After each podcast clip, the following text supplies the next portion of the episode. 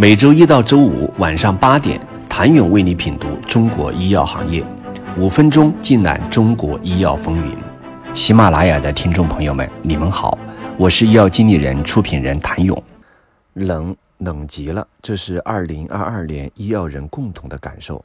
二零二二年，A 股三百三十五家医药生物公司跌去了约一点四万亿市值，有一半以上药企跌幅超过了百分之十九点五七，仅有二十三家药企实现了市值的正增长。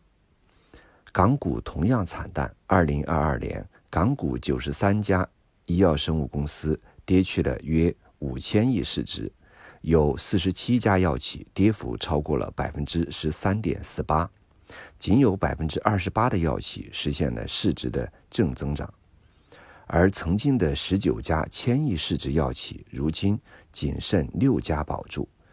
以恒瑞医药领衔，包括药明康德、药明生物在内的三家两千亿市值公司，以及百济神州、片仔癀。智飞生物为代表的千亿市值药企，好在最后三个月有所回暖。A 股和港股来了一次冲刺，八成以上的药企在这一期间呈现不同程度的市值的正增长，超过二百三十家企业股价涨幅超过百分之十五。但春天真的来了吗？大部分观点认为还没有。但二零二三年回暖是大概率事件，至少能看到整个经济的反弹。A 股二零二二年市值涨幅前十与港股市值跌幅前十体现出的主线，与新冠疫情和对抗新冠需求紧密相关。一些老牌药企由于新冠走上了翻红路。A 股涨幅 TOP 十中，新华制药、众生药业、以岭药业赫然在列。一个是布洛芬龙头踩中雄气胆酸概念，上半年还与真实生物达成合作生产销售国内首批新冠小分子口服药。一个是三 CL 蛋白抑制剂新冠口服药潜力股，下半年发生神仙走位。自二零二二年九月二十六号盘中下探至阶段低点十一点八八元每股后，到十一月十一号整整三十个交易日，区间股价涨幅高达百分之一百五十九点零二。新冠创新药物获批三期临床的公告，更为其带来强劲走势。以岭药业的莲花清瘟、途经非典、甲流、新冠三个特殊时期。随着近期疫情防控放开，更是成为了家中必备的药物。港股方面，新华制药也是二零二二年市值增幅最大的企业。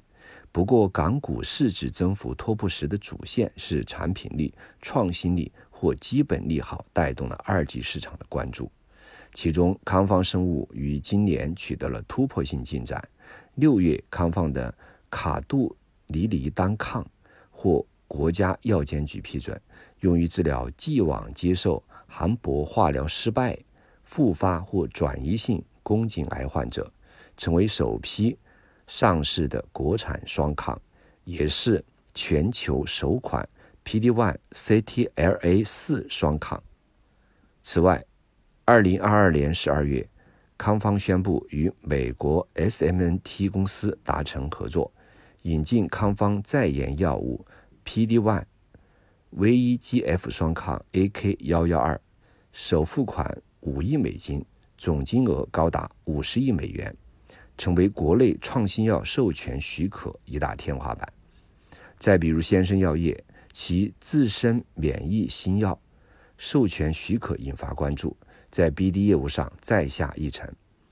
二零二二年上半年报显示，先生药业目前共拥有六款已上市的创新药产品，其中创新药收入十七点六七亿元，同比增长百分之四十四点八，占总营收比重百分之六十五点四，创历史新高。已经结束的二零二二年，A 股和港股的生物医药企业过得怎么样？有哪些企业脱颖而出，走出了独立的增长曲线？有哪些企业被埋在了时间的长河里？当二零二三年来临时，生物医药的春天会随之而来吗？请您明天接着收听。谢谢您的收听。想了解更多最新鲜的行业资讯、市场动态、政策分析，请扫描二维码或添加医药经理人微信公众号“医药经理人”医药行业的新闻与资源中心。我是谭勇，明天见。